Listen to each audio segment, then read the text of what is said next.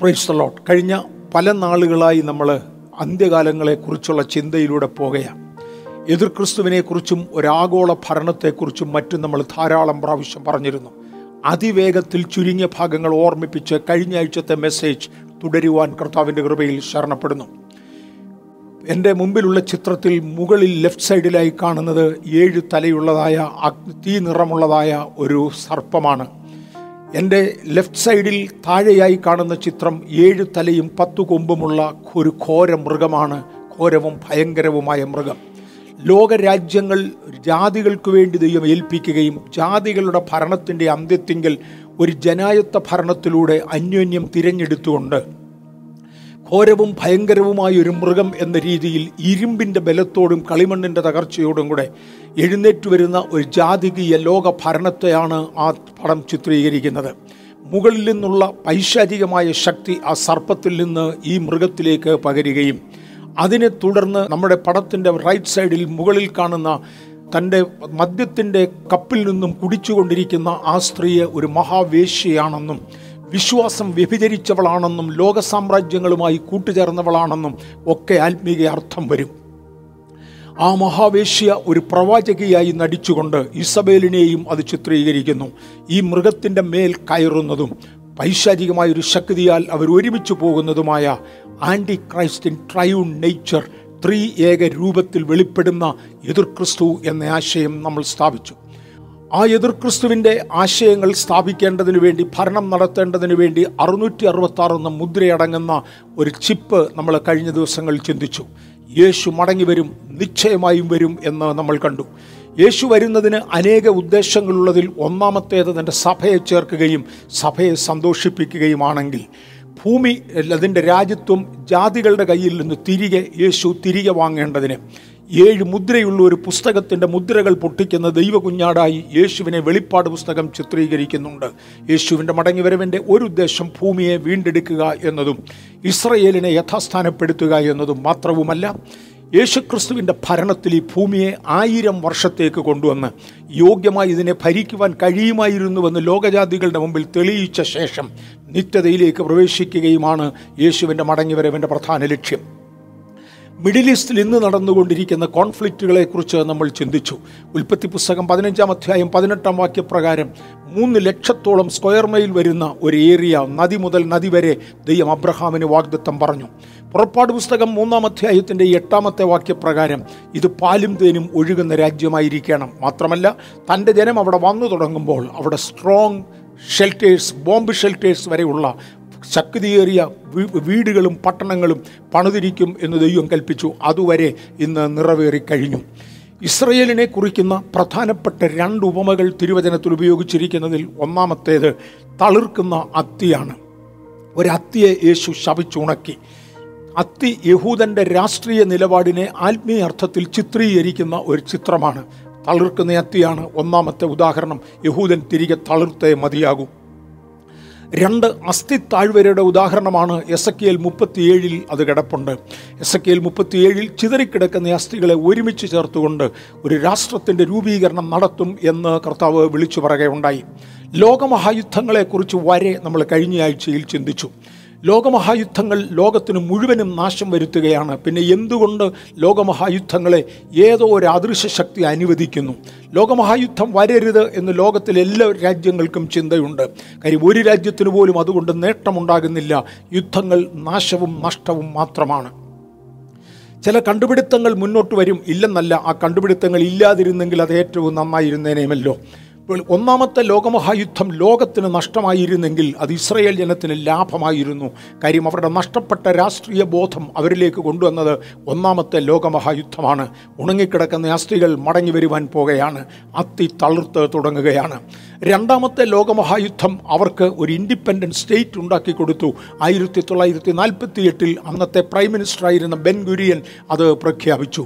1949-ൽ UNO അവർക്ക് immigration sanction കൊടുക്കുകയും അങ്ങനെ അവർ വരികയും ചെയ്തു. 2-ാം ലോകമഹായുദ്ധം അവർക്ക് സ്വതന്ത്രമായി ഒരു രാജ്യമുണ്ടാക്കുവാൻ ബാധകമായിരുന്നു.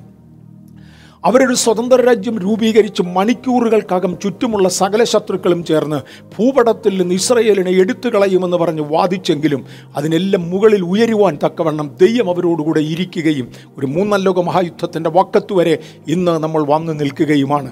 വേദപഠിതാക്കളുടെ അഭിപ്രായത്തിൽ മൂന്നാമത്തെ ലോകമഹായുദ്ധം ഇസ്രയേലിന് ഇതര രാഷ്ട്രങ്ങളുടെ മേൽ സുപ്രീമസി കൊടുക്കേണ്ടതിനും യെരുശലേമിനെ ക്യാപിറ്റൽ സിറ്റിയായി അംഗീകരിച്ചുകൊണ്ട് യേശുവിന് ഭരണം നടത്തേണ്ടതിനുള്ള 1000 ആണ്ട് വാഴ്ചയ്ക്ക് വേണ്ടി വഴിയൊരുക്കേണ്ടതിനുമാണ് എന്ന് വേദപഠിതാക്കൾ വിശ്വസിക്കുന്നു. ഈ ദിവസങ്ങളിൽ നടക്കുന്ന യുദ്ധങ്ങളെയും ക്ഷാമങ്ങളെയും കുറിച്ച് മത്തായിയുടെ സുവിശേഷം 24:8 മർക്കോസിൻ്റെ സുവിശേഷം 13:8 പറയുന്നത് ഈറ്റുനോവിൻ്റെ ആരംഭമായി യേശു പറയുന്നു. അതേസമയം ലൂക്കോസിൻ്റെ സുവിശേഷം 21:12 ഉണ്ടല്ലോ, സഭയ്ക്കുണ്ടാകുന്ന പീഡ, ആത്മീയനുണ്ടാകുന്ന പ്രതിസന്ധികൾ, ഇതും ഈറ്റുനോവിൻ്റെ ഭാഗമാണ്. ഈറ്റുനോവ് എന്നത് ഒരു കുഞ്ഞിൻ്റെ ജനനത്തിനു വേണ്ടി അമ്മയ്ക്കുണ്ടാകുന്ന വേദനയാണ്. അതൊന്നു വന്നു ശാന്തമായി പോയി, വീണ്ടും വന്നു ശാന്തമായി പോയി. ഓരോ പ്രാവശ്യം മാറുമ്പോഴും വേദന തീർന്നു പോയതല്ല, തൽക്കാലത്തേക്ക് ഒരു ഇടവേള ലഭിച്ചതാ. ഒടുവിലെ പൈതൽ ജനിക്കുന്നതുവരെ ഇതുപോലെയാണ് യുദ്ധങ്ങളും ക്ഷാമങ്ങളും ഇന്നുവരെയും നിലവിലിരിക്കുന്നത് എന്ന് മറക്കരുത്. സഭാപീഡ ഇന്നുവരെ നിലവിലിരിക്കുന്നത് എന്ന് മറക്കരുത്. അവസാനമായും ഇസ്രയേലിനെതിരെ യുദ്ധത്തിനു വേണ്ടി വരുന്ന മൂന്നാം ലോക മഹായുദ്ധത്തിൽ ആരൊക്കെയായിരിക്കും ഇസ്രയേലിനെതിരെ നിൽക്കുന്നത് എന്ന് നമ്മൾ ചിന്തിച്ചു. നമ്മൾ റിവിഷനിലൂടെയാണ് പോയിക്കൊണ്ടിരിക്കുന്നത്. Israel must fight against all the people from Asia, Africa, Europe and so on. 3 കോണ്ടിനെൻറ്റുകളിൽ നിന്നുള്ളതായ ജനത്തോട് ഒരുപോലെ യുദ്ധം ചെയ്യേണ്ടതിന് ഇസ്രയേൽ സജ്ജമായേ മതിയാകുകയുള്ളൂ. കിഴക്ക് നിന്നുള്ള രാജാക്കന്മാരെന്ന് പറയുന്നത് ഇന്ത്യ, ചൈന മുതലായ രാജ്യങ്ങളെ ചിത്രീകരിക്കുന്നതാണ്. പാകിസ്ഥാനെ കൂട്ടത്തിൽ കാണും എന്നിത്യാദികളൊക്കെ വേദപഠിതാക്കൾ അഭിപ്രായപ്പെടുന്നുണ്ട്. അന്ന് നടക്കുന്ന യുദ്ധത്തിൽ അമേരിക്ക, കാനഡ, ഓസ്ട്രേലിയ, ബ്രിട്ടൻ മുതലായ ചില രാജ്യങ്ങൾ പങ്കെടുക്കുവാൻ സാധ്യതയില്ല എന്നും തിരുവചനത്തിൽ കാണാം. അവർ ഇസ്രയേലിനോട് അനുകൂലിക്കുന്നു, പക്ഷെ ചേർന്ന് നിന്ന് യുദ്ധം ചെയ്യുന്നതായി കാണുന്നില്ല. റഷ്യയോടും കൂട്ടരോടും ചേരുന്നില്ല എന്ന് കാണുവാൻ കഴിയും. അന്നത്തെ യുദ്ധത്തിൽ 5/6 സോൾജിയേഴ്സ് മരിച്ചു പോകത്തക്കവണ്ണം ഒരു വലിയ നാശം സംഭവിക്കുകയും ഒരു പുതിയ വാർസമെട്രി ഉടലെടുക്കുകയും ചെയ്തു എന്ന് നമ്മൾ കഴിഞ്ഞയാഴ്ചയിൽ ചിന്തിച്ചു. എസക്കിയൽ 39:9 പ്രകാരം ഇസ്രയേലിൽ അന്ന് ഉപയോഗിക്കുന്ന ആയുധങ്ങൾ പെറുക്കിയെടുത്ത് തീ കത്തിക്കത്തക്കതാണെന്നും അപ്രകാരം ഒരു മെറ്റീരിയൽ കൊണ്ട്, ഒരു ലിഗ്നോ സ്റ്റോൺ എന്ന മെറ്റീരിയൽ കൊണ്ടാണ് ഇന്ന് ആയുധങ്ങളുടെ ഔട്ടർ കവറുകൾ ഉണ്ടാക്കുന്നതെന്നും അത് 7 വർഷത്തെ തീ കത്തിക്കാൻ ആവശ്യമുള്ളത് മുഴുവനും ഉണ്ടെന്നും ആയുധ സംഭരണത്തിൽ ലോകരാഷ്ട്രങ്ങൾ ഇന്ന് ചെലവഴിക്കുന്ന പണം മുഴുവനും ഇസ്രയേലിൽ ഒരു 7 കൊല്ലം തീ കത്തിക്കാനുള്ളതുണ്ടായിരിക്കുമെന്നും നമ്മൾ ചിന്തിക്കുകയുണ്ടായി. ഇൻഫ്ലെയിമബിളാണത്, അതിനെക്കുറിച്ച് നമ്മൾ ചിന്തിച്ചു. നമ്മൾ ആറ്റം ബോംബുകളെക്കുറിച്ച് ചിന്തിച്ചു. ഓഗസ്റ്റ് 9 1945 ഫാറ്റ്മാൻ എന്ന ഒരു ആറ്റം ബോംബ് നാഗസാക്കിയിൽ ഉപയോഗിച്ച ചരിത്രം നമുക്കറിയാം. ആ പൊട്ടിത്തെറിയിൽ ഉണ്ടായ ആഘാതങ്ങൾ വലുതായിരുന്നു. അത് ചൂള പോലെ കത്തുന്ന ദിവസമായിരുന്നു.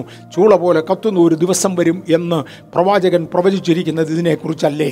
എസക്കേൽ പ്രവചനം 39 14 വാക്യത്തിൽ people will not touch but flag that bones. ദേശത്തെ ശുദ്ധീകരിക്കുവാൻ വേണ്ടി പോകുന്നവർ ചുറ്റി സഞ്ചരിച്ച് 7 മാസം നടക്കുകയും ഒരു മനുഷ്യാസ്തി കണ്ടാൽ അതിൽ തൊടാതെ, തൊട്ടുപോയാൽ റേഡിയേഷൻ എനർജി ശരീരത്തിലേക്ക് പ്രവേശിക്കും, അത് വരാതിരിക്കേണ്ടതിന് അതിൽ തൊടാതെ അതിനൊരു അടയാളം കുത്തിപ്പോകുക മാത്രമേ ഉള്ളൂ.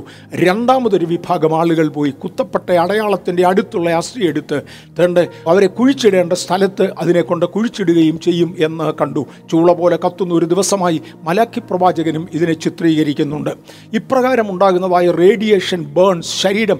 അവർ എഴുന്നേറ്റ് നിൽക്കുമ്പോൾ തന്നെ ശരീരത്ത് മാംസം അഴുകിപ്പോകുമെന്ന് പറഞ്ഞതിൻ്റെ ഒരു സൂചന ഇന്ന് കാണാറായി എന്ന് ഞാൻ ഓർമ്മിപ്പിക്കുകയാണ്. കാരണം ഇത് കേവലം റേഡിയേഷൻ, അന്നുണ്ടാകുന്ന റേഡിയേഷൻ കൊണ്ട് മാത്രമല്ല, already we are in the era, നമ്മൾ അതിനകത്തേക്ക് പ്രവേശിച്ച് കഴിഞ്ഞു, നമ്മൾ ഇവിടെ നിൽക്കുന്നുവെന്ന് അറിയാൻ വേണ്ടിയാണ് ഞാൻ ഈ ചിത്രങ്ങൾ എടുത്തു കാണിക്കുന്നത്.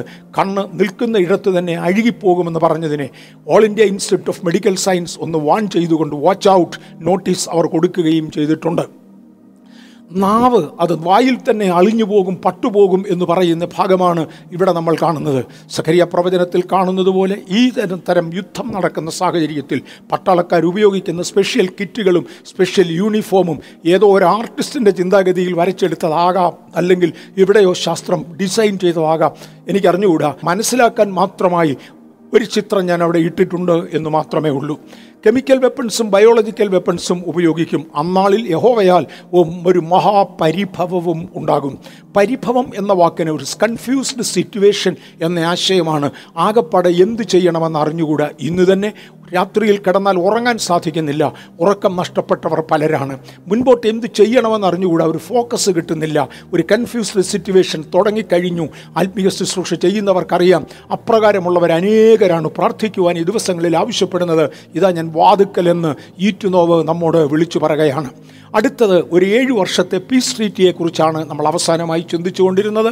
ആ ഭാഗത്തേക്ക് വേഗത്തിൽ വരികയാണ്. ദാനിയേൽ പ്രവചനം 8-ാം അധ്യായം 23 മുതൽ 25 വരെയുള്ള വാക്യങ്ങളിൽ യുദ്ധത്തിൻ്റെ മഹാകെടുതികൾ അനുഭവിക്കുമ്പോൾ എങ്ങനെയെങ്കിലും ഇതിൽ നിന്നൊരു വിടുതൽ വേണമെന്ന് പറഞ്ഞുകൊണ്ട് ഒരു വിടുതലിന് വേണ്ടി കാംക്ഷിക്കുന്ന ഇസ്രയേലുമായി ഒരു ട്രീറ്റി കൊണ്ടുവരുവാൻ എതിർ ക്രിസ്തു മുന്നോട്ട് വരികയും ഒരു 7 വർഷത്തേക്ക് പല ജാതികൾക്ക് ചേർന്ന് അദ്ദേഹം ഒരു ട്രീറ്റി കൊണ്ടുവരികയും അതിലാകൃഷ്ടരായി ഇവിടം കൊണ്ട് സമാധാനമുണ്ടാകുമെന്ന് കരുതി ആ ട്രീറ്റിയിൽ ഇസ്രയേൽ ഒപ്പുവെക്കുകയും ചെയ്യുമെന്ന് കണ്ടു. അവനൊരു ദേവാലയം പണിയുകയും, അത് എതിർ ക്രിസ്തുവാണ്, ഒരു ദേവാലയം പണിയുകയും ആ ദേവാലയം ഇത് കറക്റ്റ് ദേവാലയത്തിൻ്റെ പടമല്ല, അതിൻ്റെ ഡ്രോയിങ് അല്ല, ഇത് ലണ്ടനിൽ ഇന്ന് നിലവിലുള്ളതായ ഒരു ദേവാലയത്തിനകത്തെ ഒരു ചിത്രം മാത്രം ഞാൻ എടുത്തിട്ടിരിക്കുകയാണ്. ഒന്ന് മനസ്സിലാകേണ്ടതിന് വേണ്ടി, ഒന്ന് കാണേണ്ടതിന് വേണ്ടി. വളരെ വലിപ്പമുള്ള ഒന്നാണ് എതിർ ക്രിസ്തു പണിയുന്നത്. ഇതിനേക്കാൾ മനോഹരത കുറഞ്ഞിരിക്കാൻ സാധ്യതയില്ല. ഇതിനേക്കാൾ മനോഹരമായിരിക്കും എന്ന് ഞാൻ കരുതുന്നു. ഒരു ദേവാലയം അവിടെ പണിയുകയും അതിനകത്ത് പല ജാതികൾക്കും കയറത്തക്കവണ്ണം അവസരങ്ങൾ വരികയും ചെയ്യും. 7 വർഷത്തിൻ്റെ അവസാനത്തിങ്കിൽ അതിക്രമക്കാരുടെ അതിക്രമം തികയുമ്പോൾ ദാനിയേൽ പ്രവചനത്തിൽ കണ്ടതായ ബിംബത്തോട് സദൃശ്യമാക്കി അതിനെ ഇടിച്ചു തെറിപ്പിക്കേണ്ട സമയം തികയുന്നതോടുകൂടെ തൻ്റെ കർത്താവിൻ്റെ വരവുണ്ടാകുമെന്നും എതിർ ക്രിസ്തുവിനോട് യേശു യുദ്ധം ചെയ്യുമെന്നും കാണുവാൻ കഴിയും. 7 വർഷത്തെ ട്രീറ്റിയെക്കുറിച്ച് ദാനിയേൽ പ്രവചനം 9-ന്റെ 27-ലാണ് അവൻ ഒരാഴ്ചത്തേക്ക് ഒരു നിയമമുണ്ടാക്കും, ഒരു ട്രീറ്റി ഉണ്ടാക്കും. അത് പലർക്കും ബാധകമായിരിക്കും. അനേക ജാതികൾക്ക് അത് ഒരുപോലെ ബാധകമായിരിക്കും. ദാനിയേൽ പ്രവചനം 9-ന്റെ 24 അതിക്രമത്തെ തടസ്സം ചെയ്ത് പാപങ്ങളെ മുദ്രയിടുവാനും അകൃത്യത്തിന് പ്രായശ്ചിത്തം ചെയ്ത് നിത്യനീതി വരുത്തുവാനും ദർശനം പ്രവചനവും മുദ്രയിടുവാനും അതിവിശുദ്ധമായതിനെ അഭിഷേകം ചെയ്യുവാനും തക്കവണ്ണം നിന്റെ ജനത്തിനും വിശുദ്ധ നഗരത്തിനും 70 ആഴ്ചവട്ടം നിയമിച്ചിരിക്കുന്നു. ഞാനൊന്ന് എടുത്തു പറഞ്ഞായിരുന്നു, പ്രവചനങ്ങളുടെ സ്പൈൻ എന്ന് പറയത്തക്കതുപോലെ, ഭാവികാല നിർണയത്തിൻ്റെ സ്പൈൻ എന്ന് പറയത്തക്കതുപോലെ ഒരു പ്രവചനമാണിത്.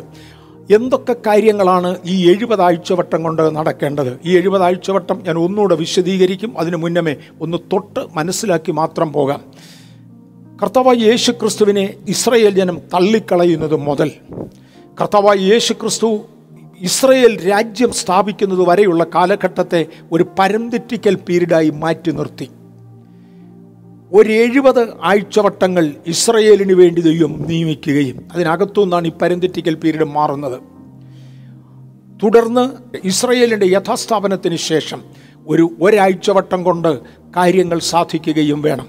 അതിനകത്തും ഒരു പരന്തെറ്റിക്കൽ പീരീഡ് മാറും. എന്നാൽ ഒരാഴ്ചവട്ടം കൊണ്ട് 7 വർഷങ്ങൾ കൊണ്ട്, പ്രവചന ഭാഷയിൽ ഒരാഴ്ചവട്ടം എന്ന് പറയുന്നത് 7 ദിവസമാണ്. 7 പ്രവചന ദിവസങ്ങൾ എന്ന് പറയുന്നത് മനുഷ്യൻ്റെ 7 വർഷമാണ്. ഒരു 7 വർഷത്തേക്ക് എതിർ ക്രിസ്തു ഒരു നിയമത്തെ കഠിനമാക്കും. അന്ന് പല ജാതികൾക്കും അത് ഒരുപോലെ ബാധകമായിരിക്കും. നമുക്ക് ഈ വാക്യങ്ങൾ ചിലത് വായിച്ചേ മതിയാകുകയുള്ളൂ. വെളിപ്പാട് പുസ്തകം 11-ാം അധ്യായത്തിൻ്റെ 2-ാമത്തെ വാക്യം ഒരു 3.5 വർഷത്തിൻ്റെ കാര്യമാണ്. ദയവായി വായിച്ചാൽ വെളിപ്പാട് പുസ്തകം 11-ാം അധ്യായം 2-ാമത്തെ വാക്യം ആലയത്തിന് പുറത്തുള്ള പ്രാകാരം അളക്കാതെ വിട്ടേക്കാം, അത് ജാതികൾക്ക് കൊടുത്തിരിക്കുന്നു. തന്റെ ഒരാലയത്തെക്കുറിച്ച് ഞാൻ ഇവിടെ എടുത്തു പറയുകയുണ്ടായി. അത് എതിർ ക്രിസ്തു പണിയുന്ന ഒരാലയത്തിൻ്റെ ഒരു മോഡൽ ഞാൻ അവിടെ വെച്ചു എന്ന് മാത്രം മനസ്സിലാകാൻ. ഈ ആലയത്തിന് 2 പ്രാകാരങ്ങളെങ്കിലുമുണ്ട്. 2 പ്രാകാരങ്ങളെങ്കിലുമുണ്ട്. അതിൽ പുറത്തെ പ്രാകാരത്തെ അളക്കാതെ വിട്ടേക്കണം. കാര്യം അത് ജാതികൾക്ക് കൊടുത്തിരിക്കുന്നതാണ്. ഒന്നുകൂടെ വായിച്ചാട്ടെ, അതിനെ അളക്കാതെ വിട്ടേക്ക്. കാരണം വായിച്ചു, ആലയത്തിന് പുറത്തുള്ള പ്രാകാരം അളക്കാതെ വിട്ടേക്കാം, അത് ജാതികൾക്ക് കൊടുത്തിരിക്കുന്നു. യഹൂദൻ മാത്രമല്ല അന്ന് ആരാധനയ്ക്ക് ആലയത്തിൽ വരുന്നത്. യഹൂദന്റെ നിർബന്ധമാണ്. അവൻ്റെ ആലയത്തിൽ, അവൻ ആരാധിക്കുന്ന ആലയത്തിൽ വേറെ ഒരാളും വരാൻ പാടില്ല. അബ്രഹാമിൻ്റെ സന്തതിയായി ജനിച്ച് പരിച്ഛേദനയേറ്റ് യഹൂദനല്ലാതെ രണ്ടാമതൊരു വ്യക്തി ആ ആലയത്തിൻ്റെ അകത്ത് കയറിക്കൂടാ എന്നത് അവൻ്റെ നിർബന്ധമാണെങ്കിലും ഒരാഴ്ചവട്ടത്തേക്ക് കഠിനമാക്കുന്ന നിയമപ്രകാരം യഹൂദൻ മാത്രമല്ല ഇതര ജാതികളും ആലയത്തിൽ ആരാധനയ്ക്ക് വരും. തൻ്റെ പ്രവാചകനോട് ഇന്നേക്ക് 2500 വർഷങ്ങൾക്ക് മുന്നമേ എസക്കിയേലിനോട് സ്വർഗ്ഗത്തിലെ ദൈവം സംസാരിക്കുമ്പോൾ അതിൻ്റെ പുറത്തെ പ്രാകാരം അളക്കാതെ വിട്ടേക്ക്. കാര്യം അകത്തെ പ്രാകാരത്തിനൊക്കെ വളരെ ഗൗരവമായ അളവുകളുണ്ട്. ദൈവത്തെ ആരാധിക്കുന്നതും ദൈവത്തെ സേവിക്കുന്നതും വ്യക്തമായ നിയമത്തിൻ്റെ അകത്ത നിയമങ്ങൾ അഴിഞ്ഞു പോകുന്നതൊക്കെയും ജാതികൾക്ക് കൊടുത്തിരിക്കുന്നതാണെന്ന് മറക്കരുത്. അത് നിലനിൽക്കുന്നതല്ല, പുറത്തെ പ്രാകാരം അങ്ങനെ വിട്ടേക്ക്. ഇവിടെ ഞാൻ ഒരു കാര്യം ചേർത്ത് പറയട്ടെ. ശലോമോനാണ് ഈ പ്രശ്നം തുടങ്ങി പിടിപ്പിച്ചത്. ആലയത്തിന് പല പ്രാകാരങ്ങൾ ഉണ്ടാക്കിയത് ശലോമോനാണ്. ആ പ്രകാരങ്ങൾ ഉണ്ടാക്കി ഒന്ന്, ജാതികളിൽ നിന്നും കൺവേർട്ടായി വരുന്ന യഹൂദൻ സാധാരണ യഹൂദനോടൊപ്പം ഇരിക്കാൻ പാടില്ല, മാറിയിരുന്ന് ആരാധിക്കണമെന്ന് പറഞ്ഞുകൊണ്ട് ജാതികൾക്ക് വേണ്ടി ഒരു പ്രാകാരം ഉണ്ടാക്കിയത് ശലോമോനാണ്. സഭയെ ആത്മയുദ്ധത്തിൽ തോൽപ്പിച്ച ശേഷം മാത്രമേ സാത്താന് അകത്ത് പ്രവേശിക്കാൻ കഴിയുകയുള്ളൂ, ലോകത്തെ തൊടാനൊക്കത്തുള്ളൂ. ന്യായവിധി ദൈവഗ്രഹത്തിൽ ആരംഭിപ്പാൻ സമയമായി എന്ന ഹെഡിങ്ങിൽ ഞാൻ എടുത്ത ഒരു മെസ്സേജ് എൻ്റെ ഓർമ്മയിൽ നന്നായിട്ടുണ്ട്. നന്മ പോലും തിന്മ പോലും ആദ്യം യഹൂദനും പിന്നെ യവനനും വരുമെന്നുള്ളതാണ് ദൈവത്തിൻ്റെ വചനത്തിൻ്റെ വിധി. ആദ്യമേ ദൈവജനത്തിന് ഒരു വിധി വരണം, അതിനുശേഷം മാത്രമേ ഉള്ളൂ ജാതികളുടെ മേലത് പോകുന്നത്. ഞാനിവിടെ ജാതികളെന്ന് പറയുമ്പോൾ എന്താ ഉദ്ദേശിക്കുന്നത്? യഹൂദനല്ലാത്ത സകല ഇതര വംശജരെയും ഒരുമിച്ച് ചേർത്ത് പറയുന്ന, എന്നെ ചേർത്ത്, നമ്മിൽ പലരെയും ചേർത്ത്. നിങ്ങളിൽ ആരെങ്കിലും യഥാർത്ഥ യഹൂദന്മാരെന്നെ കേൾക്കുന്നെങ്കിൽ നിങ്ങളെ ഒഴിവാക്കി ബാക്കി ഞങ്ങളെ എല്ലാവരെയും കുറിക്കുന്ന പദമാണ് ഈ ജാതികൾ എന്ന പദം. യഹൂദനും ജാതികളും എന്നാണ് തിരുവചന ഭാഷയിൽ അവരെ രണ്ടായി വേർതിരിച്ചിരിക്കുന്നത്. അങ്ങനെ ജാതികൾക്ക് കയറേണ്ടതിന് ശലോമോൻ ആലയത്തിൽ ഒരു പ്രാകാരമുണ്ടാക്കി. യഹൂദൻ മാത്രം ആരാധിക്കുമെന്നാണ് അവൻ്റെ പ്രമാണമെങ്കിൽ ജാതികളെ കൂടെ ദൈവം അവിടെ അനുവദിച്ചു. തുടർന്ന് വരുവാൻ പോകുന്ന ദേവാലയത്തിലും തൻ്റെ സഹസ്രാബ്ദത്തിന് തൊട്ടുമുൻപേ പണിയുന്ന, എതിർക്രിസ്തു പണിയുന്ന ദേവാലയത്തിലും അതിൻ്റെ പുറത്തെ കോർട്ട് അളക്കാതെ വിട്ടേക്കണം. കാര്യം ജാതികൾ അവിടെ ആരാധിക്കും. ദാനിയേൽ 9:27 ദയവായി വായിച്ചാട്ട്. ഇവിടെ നമുക്ക് 2-3 വാക്യങ്ങൾ വായിക്കണം. വെളിപ്പാട് 13 വീണ്ടും വരും. ദാനിയേൽ 9:27 ദയവായി വായിച്ചാട്ടെ. അവൻ ഒരാഴ്ചവട്ടത്തേക്ക് പലരോടും നിയമത്തെ കഠിനമാക്കും. അവൻ ഇസ്രായേലിനോട് മാത്രമല്ല നിയമത്തെ കഠിനമാക്കുന്നത്, പലരോടും നിയമത്തെ കഠിനമാക്കും.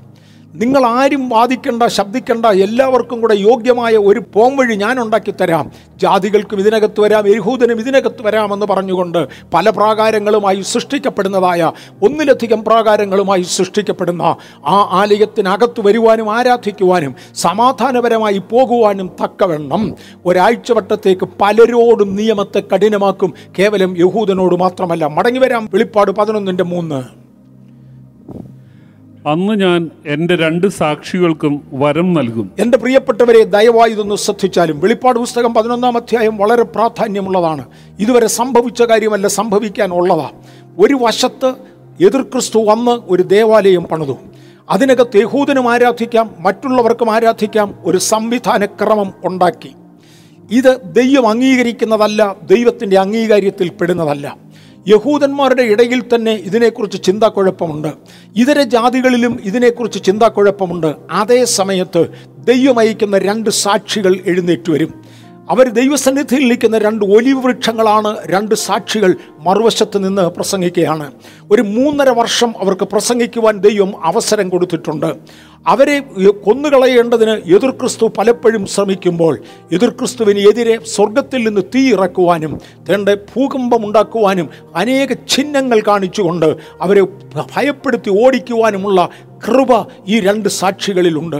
ഈ 2 സാക്ഷികൾ നിന്നുകൊണ്ട് പ്രവചിക്കുന്നത് ഇതാണ്: യെരൂശലേമേ മടങ്ങി വരിക, ഇസ്രായേലേ മടങ്ങി വരിക, നിങ്ങളുടെ മശിഹയാണ് നിങ്ങൾ കുരിശിച്ചത്, നിങ്ങളുടെ മശിഹയാണ് നിങ്ങൾക്ക് വേണ്ടി മരിച്ചത്, മടങ്ങി വരിക, അവൻ ധാരാളം ക്ഷമിക്കുന്നവനാണ്, ദൈവമാണ്, നിങ്ങളുടെ കുറവുകൾ ഉപേക്ഷിച്ച് നിങ്ങൾ മടങ്ങി വരിക, എൻ്റെ ആലയം ജാതികൾക്കുള്ളതല്ല, എൻ്റെ ആലയത്തിൽ ജാതികൾ കയറരുത്, ഞാൻ എനിക്ക് വേണ്ടി ഒരു ആലയം സ്ഥാപിക്കും, ഇന്ന് വന്നിരിക്കുന്നത് നിങ്ങളെ കബളിപ്പിച്ചിരിക്കുന്നതാണ് എന്ന് തുടങ്ങി അനേക വാചകങ്ങൾ പറഞ്ഞുകൊണ്ട് 3.5 നീണ്ട വർഷങ്ങൾ 2 സാക്ഷികൾ പ്രവചിക്കും. ഞാൻ എൻ്റെ 2 സാക്ഷികൾക്കും വരം നൽകും. ഒന്നുകൂടെ വായിച്ചോ 11:3. അന്ന് ഞാൻ എൻ്റെ 2 സാക്ഷികൾക്കും വരം നൽകും. അവർ രട്ട് എടുത്തുകൊണ്ട് 1260 ദിവസം പ്രവചിക്കും. 1260 ദിവസം. 3.5 വർഷമാണത്.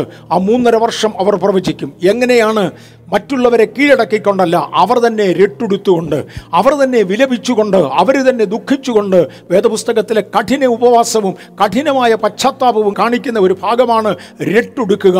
അവർ രട്ടുടുത്തുകൊണ്ട് 3.5 വർഷം പ്രസംഗിക്കും. ഒരു വശത്ത് 3.5 വർഷം ഏറെക്കുറെ സമാധാനമായ ഒരു ഭരണം പോകുകയാണ്.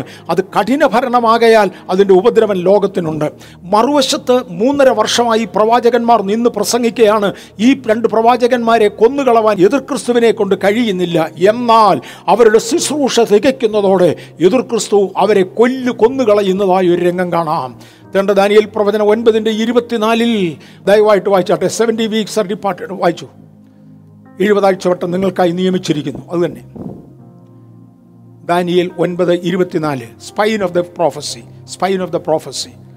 അതിക്രമത്തെ തടസ്സം ചെയ്ത് പാപങ്ങളെ മുദ്രയിടുവാനും അകൃത്യത്തിന് പ്രായശ്ചിത്തം ചെയ്ത് നിത്യനീതി വരുത്തുവാനും ദർശനവും പ്രവചനവും മുദ്രയിടുവാനും അതിപരിശുദ്ധമായതിനെ അഭിഷേകം ചെയ്യുവാനും തക്കവണ്ണം നിന്റെ ജനത്തിനും വിശുദ്ധ നഗരത്തിനും 70 ആഴ്ചവട്ടം നിയമിച്ചിരിക്കുന്നു. ആകെ ഉണ്ടായിരുന്ന ഈ 70 ആഴ്ചവട്ടം കൊണ്ട് പലതും നടക്കണം. ആ 70 ആഴ്ചവട്ടത്തെ 2 ഘട്ടങ്ങളായി തിരിച്ചു. അതിൽ ഒന്നാമത്തെ ഘട്ടത്തിൻ്റെ അവസാനമാണ് യേശു ക്രൂശിക്കപ്പെടുന്നത്. തുടർന്നുള്ള സമയം ചേർത്ത് അതിപരിശുദ്ധമായതിനെ അഭിഷേകം ചെയ്യേണ്ടതിന്, അതിക്രമത്തിന് തടസ്സം വരുത്തേണ്ടതിന്, പാപങ്ങൾക്ക് പ്രായശ്ചിത്തം വരുത്തേണ്ടതിന്, എല്ലാത്തിനും കൂടെ ചേർന്ന് ഒരു 70 ആഴ്ചവട്ടം. അതിനുവേണ്ടിയായിരുന്നു യേശുവിൻ്റെ കാൽവറി മരണം. ഞാൻ മുന്നോട്ട് വരട്ടെ, അടുത്ത ചില കാര്യങ്ങളിലേക്ക് കയറാൻ പോകുകയാണ്. 24 മുതൽ 27 വരെയുള്ള വാക്യങ്ങളിൽ, ദാനിയേൽ പ്രവചനം 9-ാം അധ്യായം 24 മുതൽ 27 വരെയുള്ള വാക്യങ്ങളിൽ അതാണ് നമ്മൾ വായിച്ചു കൊണ്ടിരിക്കുന്നത്. അതുകൊണ്ട് നീ അറിഞ്ഞ് ഗ്രഹിച്ചു കൊള്ളേണ്ടത് എന്തെന്നാൽ, യെരുശലേമിനെ യഥാസ്ഥാനപ്പെടുത്തി പണിയുവാൻ കൽപ്പന പുറപ്പെടുന്നത് മുതൽ അഭിഷക്തനായ ഒരു പ്രഭു വരെ 7 ആഴ്ചവട്ടം, 62 ആഴ്ചവട്ടം കൊണ്ട് അതിനെ വീഥിയും കിടങ്ങുമായി കഷ്ടകാലങ്ങളിൽ തന്നെ വീണ്ടും പണി. ഞാൻ അങ്ങോട്ട് പോകുന്നില്ല. ഒരു 7-ഉം പിന്നെ ഒരു 62-ഉം, അങ്ങനെ 69 ആഴ്ചവട്ടമെന്ന് മാത്രം ഇപ്പം പറയാം. ഇവിടെ ഒത്തിരി തർജ്ജിമ പെശകുണ്ട്. ഗൗരവം ഏറിയ കാര്യങ്ങളിൽ എവിടെയെങ്കിലും തൊട്ടാൽ അവിടെയെല്ലാം ഒരു എതിർ പ്രവർത്തനവും ഉണ്ട് എന്ന് മറക്കരുത്. ഇവിടെയും അല്പസ്വല്പം തർജ്ജിമ പെശക് ഇംഗ്ലീഷിലേക്ക് തന്നെ വന്നിട്ടുണ്ട്. തൻ്റെ 69 ആഴ്ചവട്ടം എന്ന് എടുക്കാം, അപ്പോൾ അത് ശരിയാകും. 69 ആഴ്ചവട്ടം കൊണ്ട് ഈ കാര്യങ്ങൾ ഏറെക്കുറെ സാധിക്കും. തുടർന്ന് 1 ആഴ്ചവട്ടം ശേഷിക്കുന്നു. അതാണ് 70-ാമത്തെ ആഴ്ചവട്ടം. 70-ാമത്തെ ആഴ്ചവട്ടത്തിനും 69-ാമത്തെ ആഴ്ചവട്ടത്തിനും ഇടയിൽ ഒരു നീണ്ട 2000-ഓളം വർഷങ്ങൾ നീണ്ടുപോകുന്ന, അല്ലെങ്കിൽ 1948 വർഷങ്ങൾ നീണ്ടുപോകുന്ന ഒരു കാലഘട്ടം, ഒരു പരന്തെറ്റിക്കൽ പീരീഡ് ഉണ്ട്. ഞാനതും ഇന്ന് വിശദീകരിക്കാൻ ഒക്കത്തില്ല. ഒരു 4-5 വർഷം മുമ്പേ വിശദമായി ഞാനിവിടെ എടുത്തതാണത്. 62 ആഴ്ചവട്ടം കഴിഞ്ഞ് അഭിഷക്തൻ ഛേദിക്കപ്പെടും. അവന് 62 എന്നവിടെ പറയുന്ന ഒരു 7-കൂടെ ചേർത്ത് 69 ആഴ്ചവട്ടങ്ങൾ കഴിയുമ്പോൾ അഭിഷക്തൻ ഛേദിക്കപ്പെടും. അവനാരും ഇല്ല എന്ന് വരും. പിന്നെ വരുവാനിരിക്കുന്ന പ്രഭുവിൻ്റെ പടജ്ജനം, അതാണ് എതിർക്രിസ്തു. നഗരത്തെയും വിശുദ്ധ മന്ദിരത്തെയും നശിപ്പിക്കും. അവൻ്റെ അവസാനം ഒരു പ്രളയത്തോടെയായിരിക്കും. അവസാനത്തോളം യുദ്ധങ്ങളും ഉണ്ടാകും. ശൂന്യങ്ങളും നിർണയിക്കപ്പെട്ടിരിക്കുന്നു. പീസ്ട്രീറ്റുകൾ പലതുണ്ടാക്കിയാലും നിലനിൽപ്പില്ല. അവസാനത്തോളം യുദ്ധമുണ്ടാകും എന്ന് ബൈബിൾ പ്രഖ്യാപിക്കുന്നു. ഇത് തെറ്റാൻ സാധ്യമല്ല. അവസാനത്തോളം യുദ്ധമുണ്ടാകും. ശൂന്യങ്ങളും നിർണയിക്കപ്പെട്ടിരിക്കുന്നു. മഹാ മഹാ മഹാ ശൂന്യങ്ങൾ ഉണ്ടായിരിക്കും. മാനവർഗം കെട്ടിപ്പൊക്കിയത് മുഴുവനും മാനവവർഗം ചുട്ടുകളയുവാൻ ദൈവം ഒരു അവസരം കൊടുക്കും. ജാതികളുടെ പണിയിൽ നിന്നൊന്നും ദൈവത്തിന് ആവശ്യമില്ല. സൃഷ്ടാവായവന് സകലതും സൃഷ്ടിക്കുവാനായി കഴിയും. അവൻ 1 ആഴ്ചവട്ടത്തേക്ക് പലരോടും നിയമത്തെ കഠിനമാക്കും. ആഴ്ചവട്ടത്തിൻ്റെ മധ്യേ അവൻ ഹനനയാഗവും ഭോജനയാഗവും നിർത്തലാക്കും. ഒരു 3.5 വർഷം ട്രീറ്റ് നടന്നുകൊണ്ടിരിക്കുകയാണ്. ഏറെക്കുറെ സമാധാനത്തോടെ ഒത്തുതീർപ്പിൽ ആളുകൾ പോകുകയാണ്. ആരും സന്തുഷ്ടരല്ല, സ്വസ്ഥരല്ല. ആ 3.5 വർഷം ദൈവിക അഭിഷക്തന്മാർ പ്രവചിച്ചു കൊണ്ടിരിക്കുകയാണ്. ഈ 3.5 വർഷം കഴിയുന്നതോടെ, ഒന്ന് ഞാൻ പറഞ്ഞു, എതിർക്രിസ്തു ഇവരെ കൊന്നുകളയും. മാത്രമല്ല, ഹനനയാഗവും ഭോജനയാഗവും ആലയത്തിൽ നടന്നുകൊണ്ടിരുന്ന യാഗങ്ങളെ നിർത്തലാക്കും. ഞാൻ ചുരുക്കത്തിൽ പോകട്ടെ. ഞാനാണ് ദൈവമെന്ന് എതിർക്രിസ്തു സ്വയം പ്രഖ്യാപിക്കും. ആദ്യകാല രാജാക്കന്മാർ അങ്ങനെയായിരുന്നു. അവർ ദൈവത്തിൻ്റെ പ്രതിനിധികളായി ലോകം രാജാക്കന്മാരെ അംഗീകരിച്ചിരുന്നു. രാജാക്കന്മാർ രാജവസ്ത്രം ധരിച്ച് പ്രത്യേക ചടങ്ങുകളോടുകൂടെ അവരുടെ സിംഹാസനത്തിൽ ഇരിക്കുന്നതോടെ അവരുടെ കുലദേവതകൾ അവരിലേക്ക് വരികയും തുടർന്ന് അവരെടുക്കുന്ന തീരുമാനങ്ങൾ തെറ്റാത്തതും അവർ പറയുന്ന വാചകങ്ങൾ മാറാത്തതുമായിരിക്കുമെന്ന് കഴിഞ്ഞ കാലങ്ങളിൽ വിശ്വസിച്ചിരുന്നു. രാജാവിനെ ദൈവമെന്ന് ആരാധിച്ചിരുന്നു. അതുകൊണ്ടാണ് രാജാവിനോടല്ലാതെ മറ്റാരോടും പ്രാർത്ഥിക്കരുതെന്നൊരു നിയമമുണ്ടാക്കണമെന്നൊക്കെ ദാനിയേൽ പ്രവചനത്തിൽ ദാനിയേലിൻ്റെ കാലത്ത് പറയുന്നതും പോകുന്നതും. രാജാവ് തന്നെ ദൈവമെന്ന് പറയുന്ന ഒരാരംഭകാലമുണ്ടായിരുന്നു.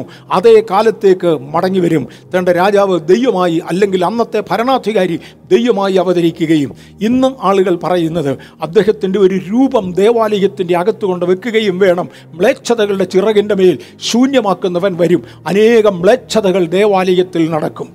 അതിനകത്ത് പല കാര്യങ്ങളെക്കുറിച്ച് ആളുകൾ പറയുന്നുണ്ട്. മുസൽമാനെ അങ്ങേയറ്റം പ്രകോപിപ്പിക്കേണ്ടതിനായി പന്നിച്ചോര കൊണ്ടുവന്ന് ദേവാലയത്തിൽ അർപ്പിക്കുന്ന ഒരു എതിർക്രിസ്തുവിനെക്കുറിച്ച് പറയുന്നു.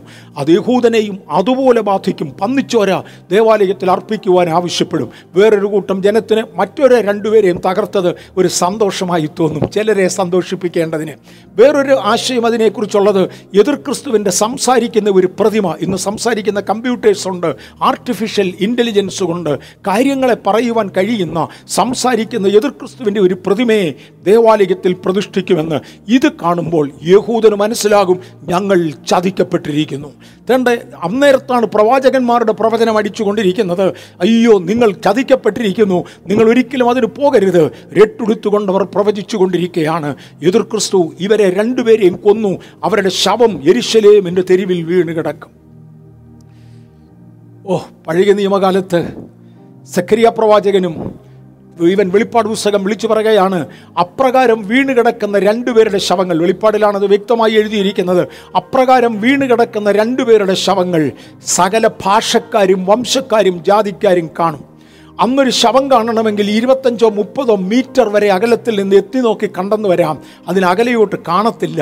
പക്ഷേ വേദപുസ്തകം വിളിച്ചു പറയുകയാണ്, ഇന്നേക്ക് 2000-ഓളം വർഷങ്ങൾക്ക് പുറകിൽ വെളിപ്പാട് പുസ്തകം വിളിച്ചു പറയുകയാണ്, സകല ജാതികളും ഭാഷക്കാരും വംശക്കാരും അവരുടെ ശവം യെരുശലേമിൽ കിടക്കുന്നത് കാണും.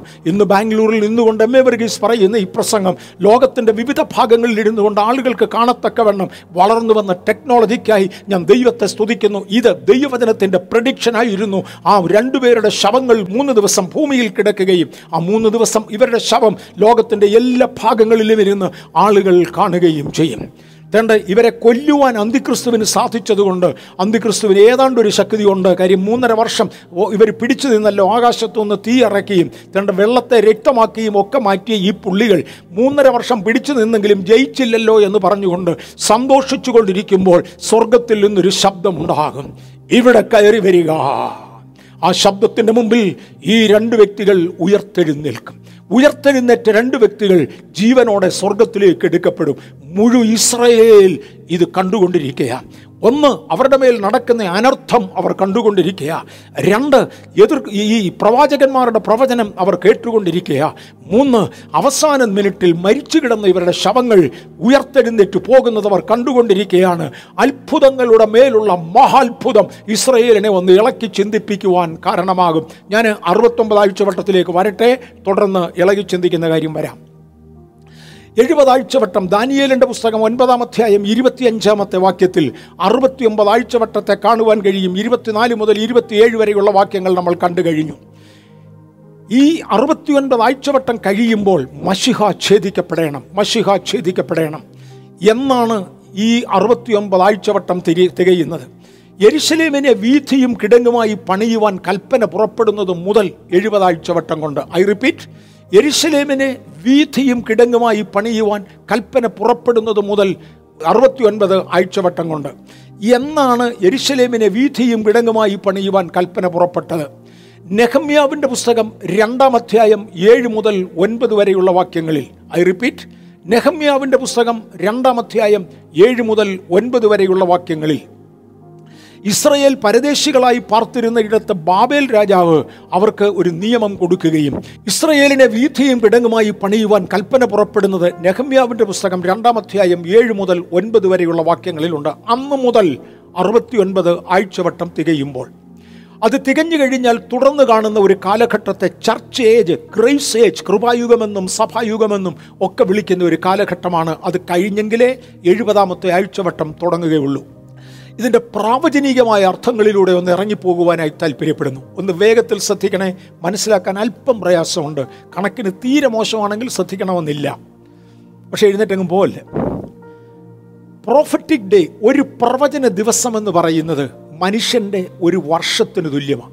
എസക്കിയലിൻ്റെ പ്രവചനം 4-ാം അധ്യായത്തിൻ്റെ 4 മുതൽ 6 വരെയുള്ള വാക്യങ്ങളിൽ, എസക്കിയൽ പ്രവചനം 4-ാം അധ്യായം 4 മുതൽ 6 വരെയുള്ള വാക്യങ്ങളിൽ, വായിക്കുന്നില്ല, ഈ വാക്യം ഒന്നും വായിക്കുന്നില്ല. പ്രവചനത്തിലെ ഒരു ദിവസം ഇസ്രയേലിൻ്റെ ഒരു വർഷത്തിന് തുല്യമാണ്. ഇസ്രയേലിൻ്റെ ഒരു വർഷം 365.25 ദിവസമല്ല, 360 ദിവസമേ ഉള്ളൂ. കാര്യം നമ്മൾ സൂര്യമാന വർഷത്തെ കണക്കെടുക്കുമ്പോൾ ഇസ്രയേൽ ചന്ദ്രമാന വർഷത്തെയാണ് കണക്കെടുക്കുന്നത്. അങ്ങനെ ഇസ്രയേലിൻ്റെ കാലക്കണക്കനുസരിച്ച് 360 ദിവസമാണ് ഒരു വർഷം.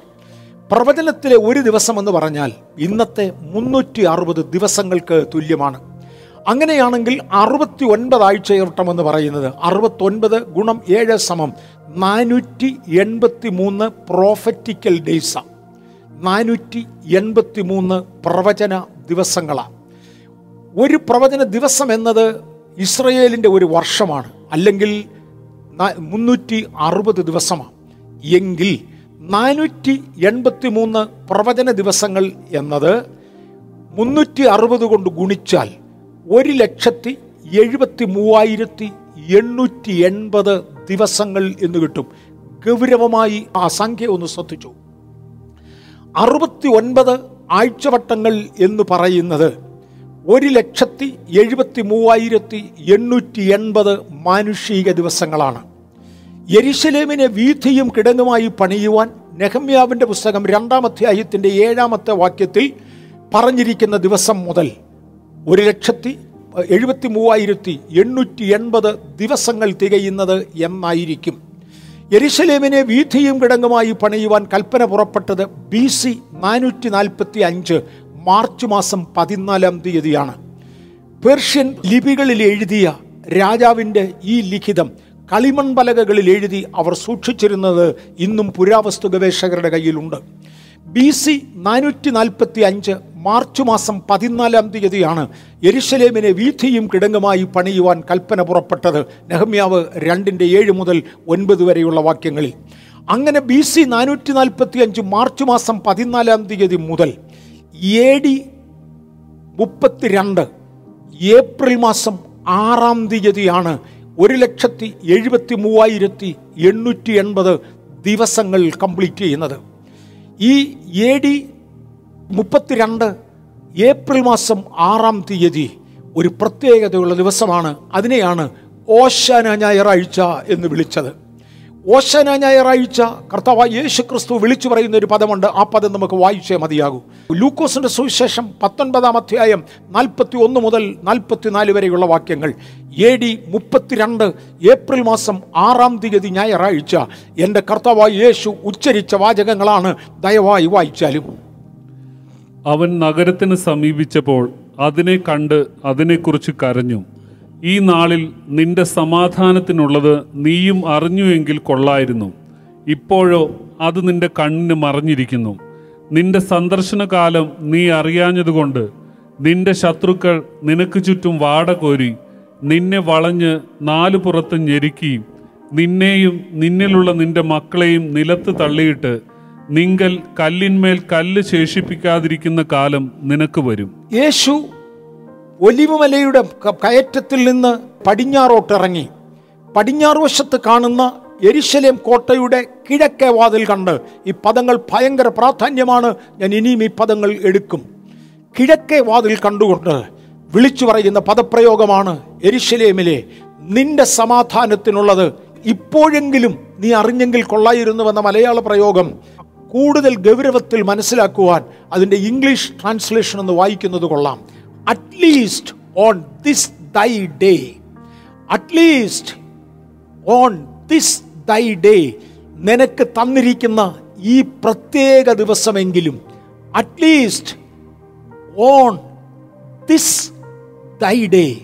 നിനക്ക് തന്നിരിക്കുന്ന ഈ പ്രത്യേക ദിവസമെങ്കിലും നീ ഒന്നറിഞ്ഞെങ്കിൽ കൊള്ളായിരുന്നു. എന്താണ് ഈ ദിവസത്തിൻ്റെ പ്രത്യേകത? യെരുശലേമിനെ വീഥിയും കിടങ്ങുമായി പണിയുവാൻ കൽപ്പന പുറപ്പെട്ട BC 445 മാർച്ച് മാസം 14-ാം തീയതി മുതൽ 69 പ്രവചന ആഴ്ചകൾ തികയുന്ന 1,73,880 മാനുഷിക ദിവസങ്ങൾ തികയുന്ന അന്നാണ് യഹൂദൻ യേശുവിനെ തള്ളിയത്. ആ കിഴക്കേ വാതിലിൻ്റെ ഒരു പ്രത്യേകതയുണ്ട്. ഞാനവിടെ വരും. അടുത്ത സെക്ഷനുകളിലായിരിക്കും നമ്മളവിടെ പ്രവേശിക്കുന്നത്. ആ കിഴക്കേ വാതിലിലൂടെയാണ് യേശു അകത്ത് കയറേണ്ടത്. കാര്യം, രാജാക്കന്മാർ രാജ്യഭാരം ഏറ്റെടുക്കുമ്പോൾ, മഹാപുരോഹിതന്മാർ പൗരോഹിത്യ ശുശ്രൂഷ ഏറ്റെടുക്കുമ്പോൾ, ഈ രണ്ട് ഒക്കേഷനുകളിൽ തുറന്ന് മഹാപുരോഹിതനും രാജാവും അകത്ത് പ്രവേശിക്കേണ്ടതിന് വേണ്ടി ഉണ്ടാക്കിയിരിക്കുന്ന വാതിലാണ് കിഴക്കേ വാതിൽ. ആ കിഴക്കേ വാതിൽ ഇന്ന് പെർമനൻ്റായി അടച്ചിരിക്കുകയാണെന്ന് മറക്കണ്ട. നമ്മളവിടെ വരും. ആ കിഴക്കേ വാതിൽ കണ്ടുകൊണ്ട് യേശു പറയുന്ന പ്രസ്താവനയാണ് തൻ്റെ 69 ആഴ്ചവട്ടം പൂർത്തിയാക്കി. പക്ഷേ യഹൂദൻ യേശുവിനെ തള്ളി. അവനാരുമില്ലെന്ന് വരും. 69 ആഴ്ചവട്ടം കഴിയുമ്പോൾ അഭിഷക്തൻ ഛേദിക്കപ്പെടും. ആത്മീകമായി യഹൂദൻ യേശുവിനെ തള്ളി. ഇവർ മിണ്ടാതെ ഇരിക്കാൻ ഈ ബാലന്മാരോട് പറയുക എന്ന് പറഞ്ഞ് ഇസ്രയേലിൻ്റെ പ്രഭുക്കന്മാർ യേശുവിനെ തള്ളിക്കളഞ്ഞു. ഇന്നെന്നെ ശ്രദ്ധിക്കുന്ന ദൈവത്തിൻ്റെ പൈതലെ, ദയവായി എൻ്റെ ദൈവത്തെ തള്ളിക്കളയാതെ അംഗീകരിക്കുവാൻ നമ്മുടെ ജീവിതത്തിൽ ലഭിച്ചിരിക്കുന്ന ഒരു അവസരമാകയാൽ ഇന്ന് അവസരം ഉപയോഗിക്കണം കേട്ടോ. നമുക്ക് യേശുവിനെ അംഗീകരിക്കുവാൻ ഇന്ന് പകൽ ദൈവം തന്ന ഒരു അവസരമാണ്.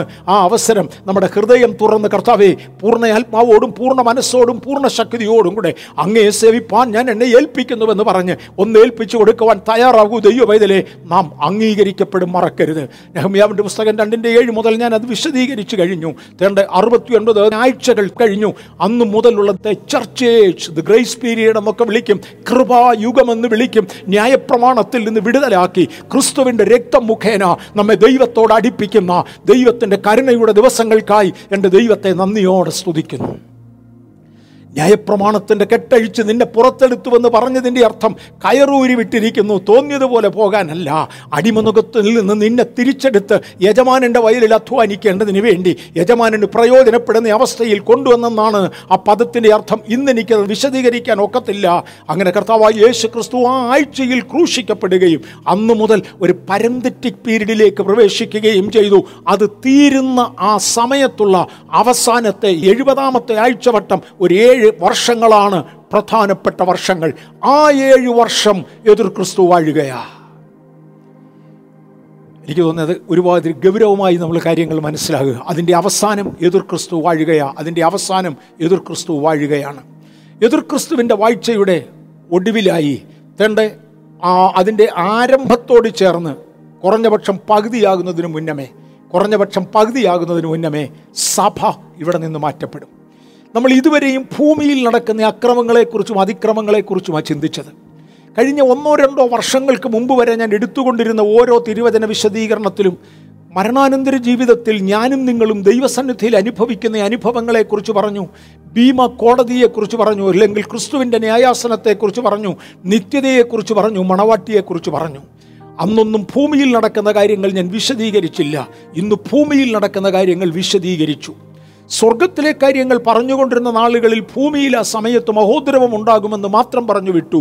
ഇന്ന് മഹോദ്രവം ഭൂമിയിൽ വിശദീകരിച്ചുകൊണ്ട് ഈ സമയത്ത് സഭ സ്വർഗത്തിലായിരിക്കും എന്നൊന്ന് തൊട്ടുപോകുവാൻ താല്പര്യപ്പെടുന്നു. അതിനാണല്ലോ എനിക്ക് പ്രാധാന്യം. ന്യായപ്രമാണ യുഗത്തിനകത്ത് നെഹമ്യാവിൻ്റെ പുസ്തകം 2:7 മുതൽ 9 വരെയുള്ള വാക്യങ്ങളിൽ യെരുശലേമിനെ വീഥിയും കിടങ്ങുമായി 69 ആഴ്ചവട്ടം കൊണ്ട് കംപ്ലീറ്റ് ചെയ്യും എന്ന് പറഞ്ഞ ആ കാലഘട്ടം അത് മുഴുവനും കഴിഞ്ഞു. ആ പരന്തറ്റിക് പീരീഡ് കഴിഞ്ഞു. അതിനെ സഭായുഗം എന്ന് വിളിക്കും. ഈ സഭായുഗത്തിൽ കർത്താവായ യേശു ക്രിസ്തുവിൻ്റെ മരണം സംഭവിക്കുകയും പരിശുദ്ധാത്മാവ് ഈ ഭൂമിയിൽ വരികയും കൃപയിൽ ജനം ഇവിടെ നിൽക്കുകയും ചെയ്തു. കർത്താവായ യേശു ക്രൂശീകരണത്തിനു വേണ്ടി ഇറങ്ങി വന്നതാണ് എൻ്റെ ഇടത്തുവശത്തായി കാണുന്ന ഒരു ഡൗൺ ആരോ കാണിക്കുന്നത്. ലോ എന്ന് ഇംഗ്ലീഷിൽ എഴുതി വച്ചിരിക്കുന്നതിൻ്റെ മുകളിലായി താഴേക്ക് ഒരു ആരോ കാണിച്ചിട്ടുണ്ട്. ആ ചിത്രം നോക്കുമെങ്കിൽ ചർച്ച് ഏജ്, ഹോളി സ്പിരിറ്റ് ഇവിടേക്ക് ഇറങ്ങി വരുന്ന പെന്തക്കോസ് നാളിൽ, അപ്പോസ്തല പ്രവൃത്തി 2-ാം അധ്യായത്തിൽ പെന്തക്കോസ് നാളിൽ പരിശുദ്ധാത്മാവ് ഇവിടേക്ക് ഇറങ്ങി വരുന്ന ക്രിസ്തുവിൻ്റെ ക്രൂസിഫിക്കേഷൻ്റെ, ക്രിസ്തുവിൻ്റെ മരണത്തിൻ്റെ പ്രയോജനം ജനത്തിനു വേണ്ടി കൊടുത്ത ഒരു ഗ്രേസ് പീരീഡ് ഞാനും നിങ്ങളും ഇന്ന് തുടരുകയാണ്. ഈ ഗ്രേസ് പീരീഡ് കഴിഞ്ഞാൽ തൻ്റെ മുകളിലേക്കൊരാരോ ഇരിക്കുന്നത് കാണാം. Rapture or the second coming. സഭ എടുക്കപ്പെടേണ്ടത് അവിടെയാണ്. രണ്ടാമത്തെ വരവിന് രണ്ട് പതനങ്ങൾ ഉണ്ടെന്നും, രണ്ട് ഫേസസ്, രണ്ട് പതനങ്ങൾ ഉണ്ടെന്നും, അതിൻ്റെ ഒന്നാമത്തെ പതനം മധ്യാകാശത്തിൽ വരെ മാത്രമേ ഉള്ളൂ എന്നും ഞാൻ പല പ്രാവശ്യം എടുത്തു പറഞ്ഞു. ആ പരിസഭ ഇവിടുന്ന് എടുക്കപ്പെടുന്ന കാലഘട്ടമാണ് നമ്മൾ ആ കാണുന്നതായത്. അതോടുകൂടെ എതിർക്രിസ്തു ഭൂമിയിലേക്ക് ഇറങ്ങി വരും. പക്ഷേ എതിർക്രിസ്തു ഇറങ്ങി വരുന്ന ഡേറ്റ് കറക്റ്റായി പ്രഡിക്റ്റ് ചെയ്യുവാൻ ബൈബിളിൽ തെളിവില്ല. നമ്മൾ അത്രയും അറിയുവാൻ ദൈവം ആഗ്രഹിച്ചില്ല. ഒന്നുകിൽ എതിർക്രിസ്തുവിൻ്റെ വരവിന് മുന്നമേ സഭ എടുക്കപ്പെടും, ഇല്ലെങ്കിൽ ഭരണം അതികഠിനമാകുന്ന ആദ്യത്തെ 3.5 വർഷത്തിന് മുമ്പേ നിശ്ചയമായി സഭ ഇവിടെ നിന്ന് മാറ്റപ്പെടും. ആ 3.5 വർഷത്തിന് പ്രാധാന്യം കൊടുക്കാതെ, അല്ലെങ്കിൽ അതൊരു ചെറിയ കാലഘട്ടമാണ്, പ്രാധാന്യം കൊടുക്കാതെ 7 വർഷത്തെ ഒരുമിച്ച് നിർത്തിക്കൊണ്ടാണ് വേദപണ്ഡിതാക്കൾ ഈ ചിത്രമുണ്ടാക്കിയത്, അല്ലെങ്കിൽ ഇത് വരച്ചെടുത്തത്. അതിൻ്റെ അവസാനത്തിങ്കൽ, സഭായുഗത്തിൻ്റെ അവസാനത്തിങ്കൽ കാഹളം ധ്വനിക്കുകയും ക്രിസ്തുവിൽ മരിച്ചവർ അക്ഷയരായി ഉയർത്തെഴുന്നേറ്റ് അവർ സ്വർഗത്തിലേക്ക് പോകുകയും മധ്യാകാശത്തിലേക്ക് മാറുകയും ആ സമയത്ത് യഹൂദൻ്റെ 70ാമത്തെ ആഴ്ചവട്ടം ഇവിടെ ആരംഭിക്കുകയും ചെയ്യും. യഹൂദൻ്റെ 70ാമത്തെ ആഴ്ചവട്ടം. ഇതിനിടയ്ക്കൊക്കെ കൊച്ചു പരന്തറ്റിക്കൽ പീരീഡ്സ് ഉണ്ട്. ഇന്നത് വിശദീകരിക്കാൻ എനിക്കൊക്കത്തില്ല. അതുകൊണ്ട് ഡെഡ് അക്യുറേറ്റ് ഡേറ്റ്സ് അവിടെ പറയാൻ നിവൃത്തിയില്ല.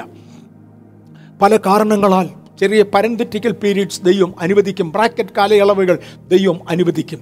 70ാമത്തെ ആഴ്ചവട്ടം അവിടെ യഹൂദിനു വേണ്ടി തുടങ്ങുകയും സഭ സ്വർഗത്തിലേക്ക് മാറ്റപ്പെടുകയും ചെയ്യും. എനിക്ക് തോന്നുന്നു ഈ ചിത്രം അല്പം കൂടെ ഗൗരവമുള്ളതാണ്. കർത്താവായ യേശുക്രിസ്തുവിൻ്റെ വരവ്, ഒന്നാമത്തെ വരവ്, കാൽവറി മരണം, തുടർന്ന് സഭായുഗത്തിന് ശേഷം രണ്ട് ഒരു വളഞ്ഞ ഒരു മാർക്ക് കാണാം. താഴേക്ക് ഇറങ്ങി വന്ന് തിരിച്ചു മേളിലോട്ട് പോകുന്നത് യേശു മധ്യാകാശത്തിൽ വരെ വന്ന ശേഷം തൻ്റെ സഭയുമായി മധ്യാകാശത്തിൽ നിന്ന് മുകളിലേക്ക് കയറുന്നത്. തുടർന്നൊരു 7 വർഷത്തെ മഹോദ്രവകാലം എന്ന് മാർക്ക് ചെയ്ത ശേഷം യേശു ഭൂമിയിലേക്ക് ഇറങ്ങി വരുന്ന ഒരു ചിത്രീകരണം കാണാം, ഒരാരോ കാണുവാനായി കഴിയും. ഞാൻ മുന്നോട്ട് മാറട്ടെ. നിത്യതയിൽ ചേർക്കപ്പെടുന്ന ദൈവപൈതലിന് വേണ്ടി മനോഹര ഹർമ്മ്യങ്ങൾ അവിടെയുണ്ട്. ഈ ഭൂമിയിൽ നിങ്ങളുടെ പേര് വെടക്കെന്നെണ്ണിയെങ്കിൽ നിത്യതയിൽ നിങ്ങൾ സമ്പന്നരും ധനികരുമായി, ദൈവപുത്രന്മാർക്ക് തുല്യരായി, ദൈവപുത്രിമാർക്ക് തുല്യരായി കർത്താവിനോടുകൂടെ വാഴുന്ന ഒരു സമയമുണ്ട്. വ്യത്യസ്ത ഭവനങ്ങൾ സ്വർഗത്തിലുണ്ട്. എൻ്റെ പിതാവിൻ്റെ ഭവനത്തിൽ അനേക വാസസ്ഥലങ്ങളുണ്ട്, ഇല്ലെങ്കിൽ ഞാൻ നിങ്ങളോട് പറയുമായിരുന്നു. താണ ഒന്നിനകത്തൊരു കുടിലിനകത്ത് പാർക്കുവാനല്ല, മനോഹര ഹർമ്മ്യങ്ങളിൽ ഒന്നിൽ പാർക്കുവാൻ സ്വർഗം എന്നെ വിളിച്ചിരിക്കുന്നതാകയാൽ കർത്താവിൻ്റെ സ്റ്റാൻഡേർഡിന് ഒത്തവണ്ണം എന്നെ തന്നെ ക്രമീകരിച്ച് ജീവിക്കുവാൻ ദൈവകരങ്ങളിൽ ഏൽപ്പിക്കപ്പെടാം. കറ, ചുളുക്കം, വാട്ടം, മാലിന്യം ഇവ ഒന്നുമില്ലാത്ത കർത്താവിൻ്റെ തിരുനാമം നെറ്റിമേൽ എഴുതിയ, ആത്മാവിനാൽ മുദ്രയിടപ്പെട്ട ഒരു മണവാട്ടി സഭയുടെ ഭാഗമാകുവാൻ ഇന്ന് പകൽക്കാലം ഒന്നേൽപ്പിക്കപ്പെടാം, കർത്താവിൻ്റെ കരങ്ങളിൽ കൊടുക്കാൻ. കാര്യം സഭയുടെ നിന്ന് മാറ്റപ്പെടുവാൻ ഇനി അധിക സമയമില്ല എന്ന് ഓർമ്മിപ്പിക്കട്ടെ. അന്ന് വെളിപ്പാട് പുസ്തകത്തിൽ സ്വർഗത്തിൽ പറയുന്ന ഒരു കാര്യമാണിത്. വെളിപ്പാട് പുസ്തകം 19ാമത്തെ അധ്യായത്തിൽ കുഞ്ഞാടിൻ്റെ കല്യാണം വന്നു, കല്യാണത്തിൽ ക്ഷണിക്കപ്പെട്ടവർ ഭാഗ്യവാന്മാരാണ്. മറക്കരുത്, കുഞ്ഞാടിൻ്റെ കല്യാണം വന്നു, കുഞ്ഞാടിൻ്റെ കല്യാണത്തിൽ ക്ഷണിക്കപ്പെട്ടവർ ഭാഗ്യവാന്മാരാണ്. സകലതും ഒരുക്കിയിരിക്കുന്നു, എൻ്റെ പിതാവിനാൽ അനുഗ്രഹിക്കപ്പെട്ടവരെ വരിക, നിങ്ങൾക്ക് വേണ്ടി ലോകാരംഭം മുതൽ ഒരുക്കിയിരിക്കുന്ന സകലതും ഇവിടെയുണ്ട്, വന്ന് കുഞ്ഞാടിൻ്റെ കല്യാണത്തിൽ പങ്കെടുക്കുക എന്ന് പറഞ്ഞ് നമ്മെ വിളിക്കുന്ന ഒരു വിളി കാണാം. ഇന്നും പരിശുദ്ധാത്മാവ് എന്നെ കേൾക്കുന്നവരെ വിളിക്കുകയാണ്. അനേക കസേരകൾ ഒഴിഞ്ഞു കിടക്കുന്നു, ജാതികളുടെ പൂർണ്ണസംഖ്യ ഇതുവരെ ചേർന്നിട്ടില്ല. ജാതികളുടെ പൂർണ്ണസംഖ്യ ചേർന്നാൽ ഇസ്രായേലിൻ്റെ കാഠിന്യം മാറും, അവരുടെ മനസാക്ഷി മാറും, അവർ ഒരുമിച്ച് മാനസാന്തരപ്പെടുന്നതിന് മുന്നമേ. ഇന്ന് ജാതികളുടെ കാലമാണ് വരിക, ഇനിയുമുണ്ട് സ്ഥലമെന്നുള്ള ധ്വനികൾ നാട്ടിൽ മുഴങ്ങുന്നു. നിങ്ങൾക്ക് വേണ്ടി വിരിച്ചൊരുക്കിയതായ ഒരു സ്ഥാനമുണ്ട്, അത് അവകാശപ്പെടുത്തുവാൻ മുൻപിലേക്ക് വരുവാൻ ഞാൻ കർത്താവിൻ്റെ നാമത്തിൽ വിളിക്കട്ടെ. മടങ്ങി വരാം, ഭൂമിയിലേക്ക് തിരിച്ചു വരാം. സ്വർഗത്തിൻ്റെ അവസ്ഥകൾ തൽക്കാലം അവിടെ നിൽക്കട്ടെ. കാര്യം അത് നമ്മൾ ഒരുപാട് വിശദീകരിച്ചു. ഇനിയും കർത്താവ് അനുവദിക്കുന്നുവെങ്കിൽ, സമയം ഉണ്ടെങ്കിൽ, വിശദീകരിക്കാൻ അവസരമുണ്ടെങ്കിൽ വിശദീകരിച്ചു എന്ന് വരാം.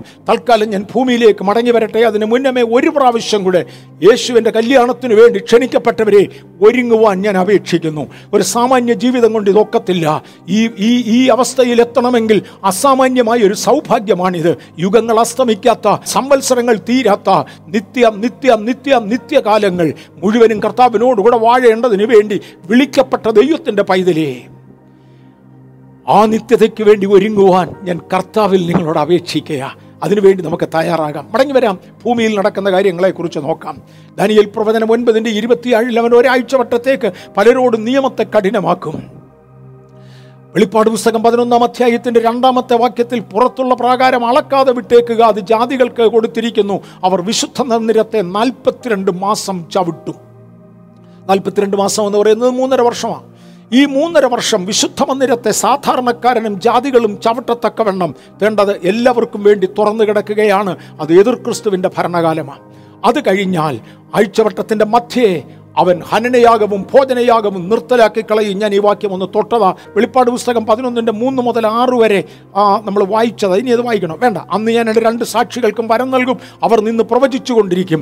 അവരുടെ ശുശ്രൂഷം വായിച്ചാട്ട് അതായിട്ട് വായിച്ചാട്ട്, കാര്യം ഞാൻ പറയാത്ത ചില കാര്യങ്ങൾ അതിനകത്തുണ്ട്. അന്ന് ഞാൻ എൻ്റെ 2 സാക്ഷികൾക്കും വരം നൽകും, അവർ രട്ടെടുത്തുകൊണ്ട് 1260 ദിവസം പ്രവചിക്കും. അവർ ഭൂമിയുടെ കർത്താവിന്റെ സന്നിധിയിൽ നിൽക്കുന്ന 2 ഒലിവ് വൃക്ഷവും 2 നിലവിളക്കുമാകുന്നു. ഒന്ന് നിൽക്കട്ടെ, അവർ രട്ട ഉടുത്തിരിക്കുന്നത്, അവരേറ്റവും ഭാരപ്പെട്ട് കരയുകയാ, അവർ തെരുക്കളിലായിരിക്കാം കിടക്കുന്നത്, അവർ തെരുക്കളിലാണ് പ്രസംഗിക്കുന്നത്. ഒരുക്കപ്പെട്ട സ്റ്റേജുകൾ അവർക്ക് കണ്ടെന്ന് വരത്തില്ല.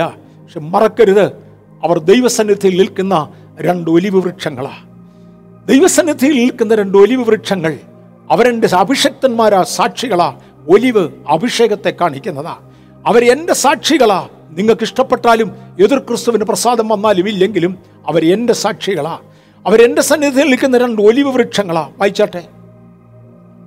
ആരെങ്കിലും അവർക്ക് ദോഷം ചെയ്യുവാൻ ഇച്ഛിച്ചാൽ അവരുടെ വായിൽ നിന്ന് തീ പുറപ്പെട്ട് അവരുടെ ശത്രുക്കളെ ദഹിപ്പിച്ചു കളയും. അങ്ങോട്ട് കളിക്കാൻ പോകരുത്, അവരുടെ വായിൽ നിന്ന് തീ പുറപ്പെടും.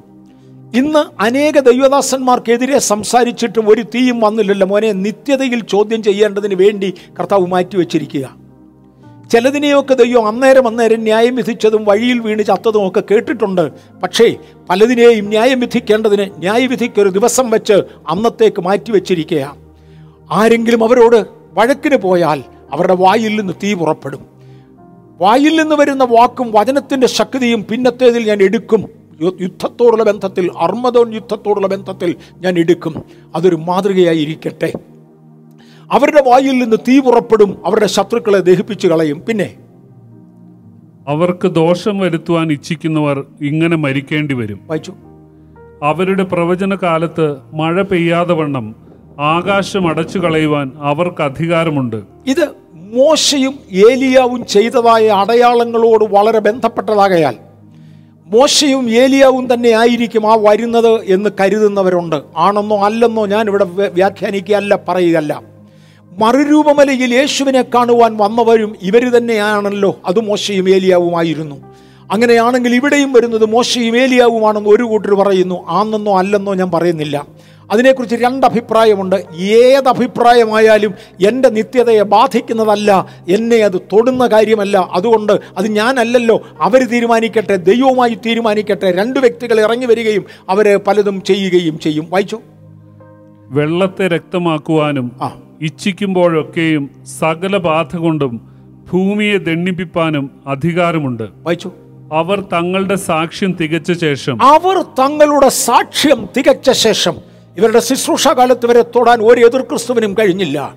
അവർ തങ്ങളുടെ സാക്ഷ്യം തികച്ച ശേഷം അനേക ദൈവദാസന്മാർക്കെതിരെ ശണ്ഠകൾ ഉണ്ടാക്കിക്കൊണ്ട് പുറത്തു വരുവാൻ പല പ്രാവശ്യം താല്പര്യപ്പെട്ട ശത്രുവിനത് കഴിയാതിരുന്നത് എനിക്ക് ഓർമ്മയുണ്ട്. എന്നാൽ അവരുടെ സാക്ഷ്യം തികഞ്ഞു കഴിയുമ്പോൾ, വായിച്ചു, ആഴത്തിൽ നിന്ന് കയറി വരുന്ന മൃഗം അവരോട് പടവെട്ടി അവരെ ജയിച്ച് കൊന്നുകളയും. ആഴത്തിൽ നിന്ന് കയറി വരുന്ന മൃഗം, ഇത് എതിർക്രിസ്തുവിനെ കുറിച്ച് പറയുന്ന പദമാണ്. എതിർക്രിസ്തു അവരോട് പടവെട്ടി അവരെ കൊന്നുകളയും. വായിച്ചു. അവരുടെ കർത്താവ് ക്രൂശിക്കപ്പെട്ടതും ആത്മീകമായി സൊദോം എന്നും മിസ്രൈം എന്നും പേരുള്ളതുമായ മഹാനഗരത്തിന്റെ വീഥിയിൽ അവരുടെ ശവം കിടക്കും. ആ ശവം അവിടെ കിടക്കും. വായിച്ചു. അതാവട്ടെ, സകല വംശക്കാരും ഗോത്രക്കാരും ഭാഷക്കാരും ജാതിക്കാരും അവരുടെ ശവം 3.5 ദിവസം കാണും. കഴിഞ്ഞ ദിവസം പറഞ്ഞു വന്നപ്പോൾ ഞാനത് ഓടിച്ചു പറഞ്ഞു വിട്ടു, വായിച്ചില്ല. അതുകൊണ്ടാണ് ഇന്നത് വായിക്കാനിടയായത്. അവരുടെ ശവം കാണും. അത് കഴിയുമ്പോൾ കയറി വരിക. വായിച്ചു. അവരുടെ ശവം കല്ലറയിൽ വെപ്പാൻ സമ്മതിക്കുകയില്ല. ഈ പ്രവാചകന്മാർ ഇരുവരും ഭൂമിയിൽ വസിക്കുന്നവരെ ദണ്ണിപ്പിച്ചതുകൊണ്ട് ഭൂവാസികൾ അവർ നിമിത്തം സന്തോഷിച്ച് ആനന്ദിക്കുകയും അന്യോന്യം സമ്മാനം കൊടുത്ത് അയക്കുകയും ചെയ്യും. 3.5 ദിവസം കഴിഞ്ഞ ശേഷം ദൈവത്തിൽ നിന്ന് ജീവശ്വാസം അവരിൽ വന്ന് അവർ കാൽ ഊന്നി നിന്ന് അവരെ കണ്ടവർ ഭയപരവശരായി തീർന്നു. ഇവിടെ കയറി വരുവിൻ എന്ന് സ്വർഗത്തിൽ നിന്നുള്ള ഒരു മഹാശബ്ദം പറയുന്നത് കേട്ടു. അവർ മേഘത്തിൽ സ്വർഗത്തിലേക്ക് കയറി നിൽക്കട്ടെ. ഇസ്രായേൽ നോക്കി നിൽക്കയാ മ്ലച്ഛബിംബത്തെ ദേവാലയത്തിൽ പ്രതിഷ്ഠിച്ചു. ഹനനയാഗവും ഭോജനയാഗവും നിർത്തലാക്കി. മ്ലച്ഛതയുടെ ചിറകിൻ്റെ മേൽ ശൂന്യമാക്കുന്നവൻ വന്നു. മറുവശത്ത് പ്രവാചകന്മാർ പ്രവചിച്ചു. ആ പ്രവാചകന്മാരെ കുറിച്ച് തീർത്തൊന്നും പറയുവാൻ അറിയത്തില്ല. അവസാനം അവരെ കൊന്നുകളഞ്ഞു. രണ്ട് അവർ സ്വർഗത്തിലേക്ക് എടുക്കപ്പെട്ടു. ആ പ്രവാചകന്മാർ എടുക്കപ്പെടുന്നത് കണ്ട് അത്ഭുതപ്പെട്ടു നിൽക്കുമ്പോൾ തേണ്ടേ ജനം ദൈവത്തിങ്കിലേക്ക് തിരിഞ്ഞു. ആഴ്ചവട്ടത്തിൻ്റെ മധ്യേ അവൻ ഹനനയാഗവും ഭോജനയാഗവും നിർത്തലാക്കി കളഞ്ഞു എന്നിങ്ങനെ കാണുവാനായി കഴിയും. ദാനിയേൽ 9:27 ട്രിബുലേഷനെ ആദ്യത്തെ 3.5 വർഷമെന്നും രണ്ടാമത്തെ 3.5 വർഷമെന്നും രണ്ടായി തിരിയുകയാണ്. വെളിപ്പാട് പുസ്തകം 11:2 നമ്മൾ കണ്ടു, 11:3 നമ്മൾ കണ്ടു, നമ്മളെ വാക്യങ്ങൾ വായിച്ചു കഴിഞ്ഞു. ഇവിടെ 11-ാം അധ്യായത്തിൻ്റെ 7 മുതൽ 10 വരെയുള്ള വാക്യം, അവർ തങ്ങളുടെ സാക്ഷ്യം തികച്ചു കഴിഞ്ഞപ്പോൾ ഇവിടെ കയറി വരിക എന്ന ശബ്ദത്തിൻ്റെ മുമ്പിൽ അവരിവിടുന്ന് മാറ്റപ്പെടുകയും അവർ സ്വർഗത്തിലേക്ക് കരേറിപ്പോകുകയും ചെയ്തു. 16-ാം അധ്യായത്തിൻ്റെ 18 മുതൽ 19 വരെയുള്ള വാക്യം ദയവായി ഒന്ന് വായിക്കാമോ?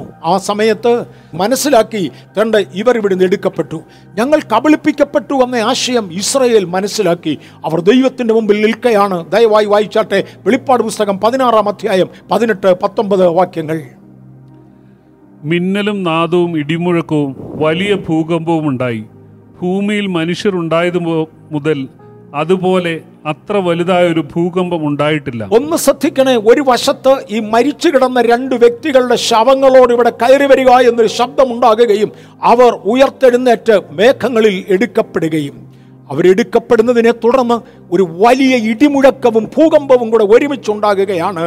ഭൂമി ഉണ്ടായതു മുതൽ ഇതുവരെ സംഭവിച്ചിട്ടില്ലാത്ത ഒരൊറ്റ ഭൂകമ്പമാണ്. യെരുശലേമിൻ്റെ മതിലുകൾക്ക് വരാൻ പോകുന്നത്. പിന്നത്തേതിൽ ഞാൻ എടുത്തോളാം. വരുന്ന ആഴ്ചത്തേക്ക് ഒരു പക്ഷെങ്കിൽ നമ്മളവിടെ എത്തിയെന്ന് വരാം. അതിനകത്ത് ഒരുപാട് കാര്യങ്ങൾ നടക്കും. ഇടിച്ച് നിരത്തി ഒരുപാട് കാര്യങ്ങളെ നിരത്തുവാൻ ദൈവത്തിനുണ്ട്. ഒരു ഭൂകമ്പത്തിൻ്റെ ശക്തി 1000 ആറ്റം ബോംബിൻ്റെ ശക്തിയേക്കാൾ വലുതാണ്. ഭൂമി ഉണ്ടായതു മുതൽ ഇതുവരെ നടന്നിട്ടുള്ള സകല ഭൂകമ്പത്തെക്കാളും വലിയൊരു ഭൂകമ്പമാണ് അന്ന് വരുന്നത്. ഒരു മഹാനഗരം 3 അംശമായി പിരിഞ്ഞു. ജാതികളുടെ പട്ടണങ്ങളും വീണുപോയി. ഇസ്രായേൽ നടുങ്ങി. ഇസ്രായേൽ ഭയപ്പെടുവാൻ തുടങ്ങി. ഇസ്രായേൽ നടുങ്ങി. ദൈവത്തിന് അവർ മഹത്വം കൊടുത്തു. ഇസ്രായേൽ ദൈവത്തിന് മഹത്വം കൊടുത്തു. ഇസ്രായേൽ മാനസാന്തരപ്പെട്ടു. ഇസ്രായേൽ മാനസാന്തരപ്പെട്ടു. നടന്ന കാര്യങ്ങൾ ദൈവത്തിന് മഹത്വം കൊടുത്തു. സാക്ഷികളുടെ ശുശ്രൂഷ അവർ കണ്ടു. അത്ഭുതങ്ങൾ അവർ കണ്ടു. ശിക്ഷ അവർ വാങ്ങി. അവർ ഭയന്നു. അവർക്ക് മനസ്സിലായി. ഇസ്രായേൽ കുറ്റം തിരിച്ചറിഞ്ഞു. അരുതാത്തവനുമായി കൂട്ടുപിടിച്ച് ഉടമ്പടി ചെയ്തതിൻ്റെ തകരാറ് എന്തെന്നവർക്ക് മനസ്സിലായി. അവനുമായി അരുതാത്തവനുമായി സഹകരിച്ചതെന്ന് എന്നവർക്ക് ദോഷം പിടികിട്ടി. പിതാക്കന്മാരുടെ തെറ്റ് അവർ ഗ്രഹിച്ചു. അങ്ങനെ ഒറ്റ ദിവസം കൊണ്ട് ഇസ്രായേൽ മാനസാന്തരപ്പെടാൻ പോകുകയാ.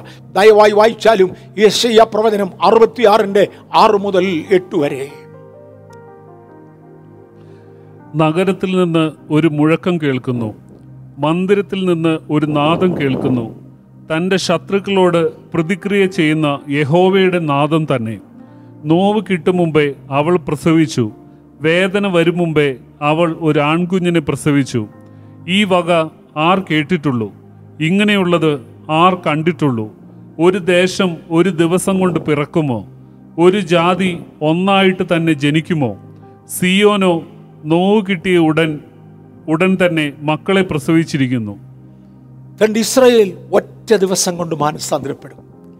ഒരു ജാതിയായി ഇവരെ വിശുദ്ധ ജനമെന്ന് ഇന്നും കർത്താവ് വിശ്വാസത്താൽ വിളിക്കുന്നതിൻ്റെ കാരണം ഇവർക്ക് മാനസാന്തരപ്പെടാൻ ദൈവം ഒരവസരം കൊടുത്തിട്ടുണ്ട്. അതിക്രമക്കാരുടെ അതിക്രമം തികയുമ്പോൾ, ഇവർക്കും ദൈവം വിധിച്ച ശിക്ഷകൾ തീർന്നു കഴിയുമ്പോൾ, ഒരവസരം അവരുടേത് അവരുപയോഗിക്കുകയും ഒരു ജാതി ഒരുമിച്ച് മാനസാന്തരപ്പെടുകയും അവരുടെ മശിഹ അവർക്ക് വേണ്ടി ഇറങ്ങി വരികയും ചെയ്യും. അവിടെ മുതൽ നമുക്ക് വരുന്ന ആഴ്ചയിൽ എടുത്തു പോകുവാൻ കർത്താവിൻ്റെ കൃപയിൽ ശരണപ്പെടുന്നു. ഞാൻ ദാവീദ് ഗൃഹത്തിൻ്റെ മേലും യെരുശലേം നിവാസികളുടെ മേലും കൃപയുടെയും അഭയയാചനയുടെയും ആത്മാവിനെ പകരും. തങ്ങൾ കുത്തിയിട്ടുള്ളവങ്കിലേക്ക് നോക്കും. ഏകജാതിനെക്കുറിച്ച് നിലവിക്കുന്നത് പോലെ അവരവനെക്കുറിച്ച് നിലവിളിച്ച് വിലപിക്കും. ആദ്യജാതിനെക്കുറിച്ച് വ്യസനിക്കുന്നത് പോലെ അവനെക്കുറിച്ച് വ്യസനിക്കും. ദൈവവേദിലെ ഇന്ന് കഴിഞ്ഞുപോയ ങ്ങളെ ദൈവസന്നിധിയിൽ ഓർത്തൊന്ന് നിലവിളിക്കുവാൻ കൃപയുടെയും അഭയയാചനയുടെയും ആത്മാവിനെ ദൈവമൊന്ന് തന്നെങ്കിൽ നന്നായിരുന്നു. ദൈവം നമ്മെ തിരികെ അംഗീകരിക്കും. വരുന്ന ആഴ്ച നമ്മൾ ഇതിൻ്റെ തുടർച്ചയായി ചിന്തിക്കും. ഇന്ന് പകൽ ദൈവകരങ്ങളിലേക്ക് നമ്മെ ഒന്ന് കൊടുക്കാം. കർത്താവേ, അങ്ങയുടെ ജനത്തിന് എവിടെയൊക്കെയാണ് വിടുതൽ വേണ്ടത്, എവിടെയൊക്കെയാണ് അവർക്കൊരു വ്യത്യാസം വേണ്ടത്, ഇന്ന് പകൽ അങ്ങയുടെ ജനത്തിന് വേണ്ടി ഇത് കൽപ്പിക്കണമേ എന്ന് ഞങ്ങൾ അങ്ങയോട് അപേക്ഷിക്കുന്നു. അതേ ദൈവമക്കളെ, നമുക്കിന്ന് ദൈവത്തോടൊന്ന് പ്രാർത്ഥിക്കാം. കർത്താവേ, ഞാൻ അങ്ങയുടെ ജനത്തെ തൃക്കരങ്ങളിൽ തരികയാണ്.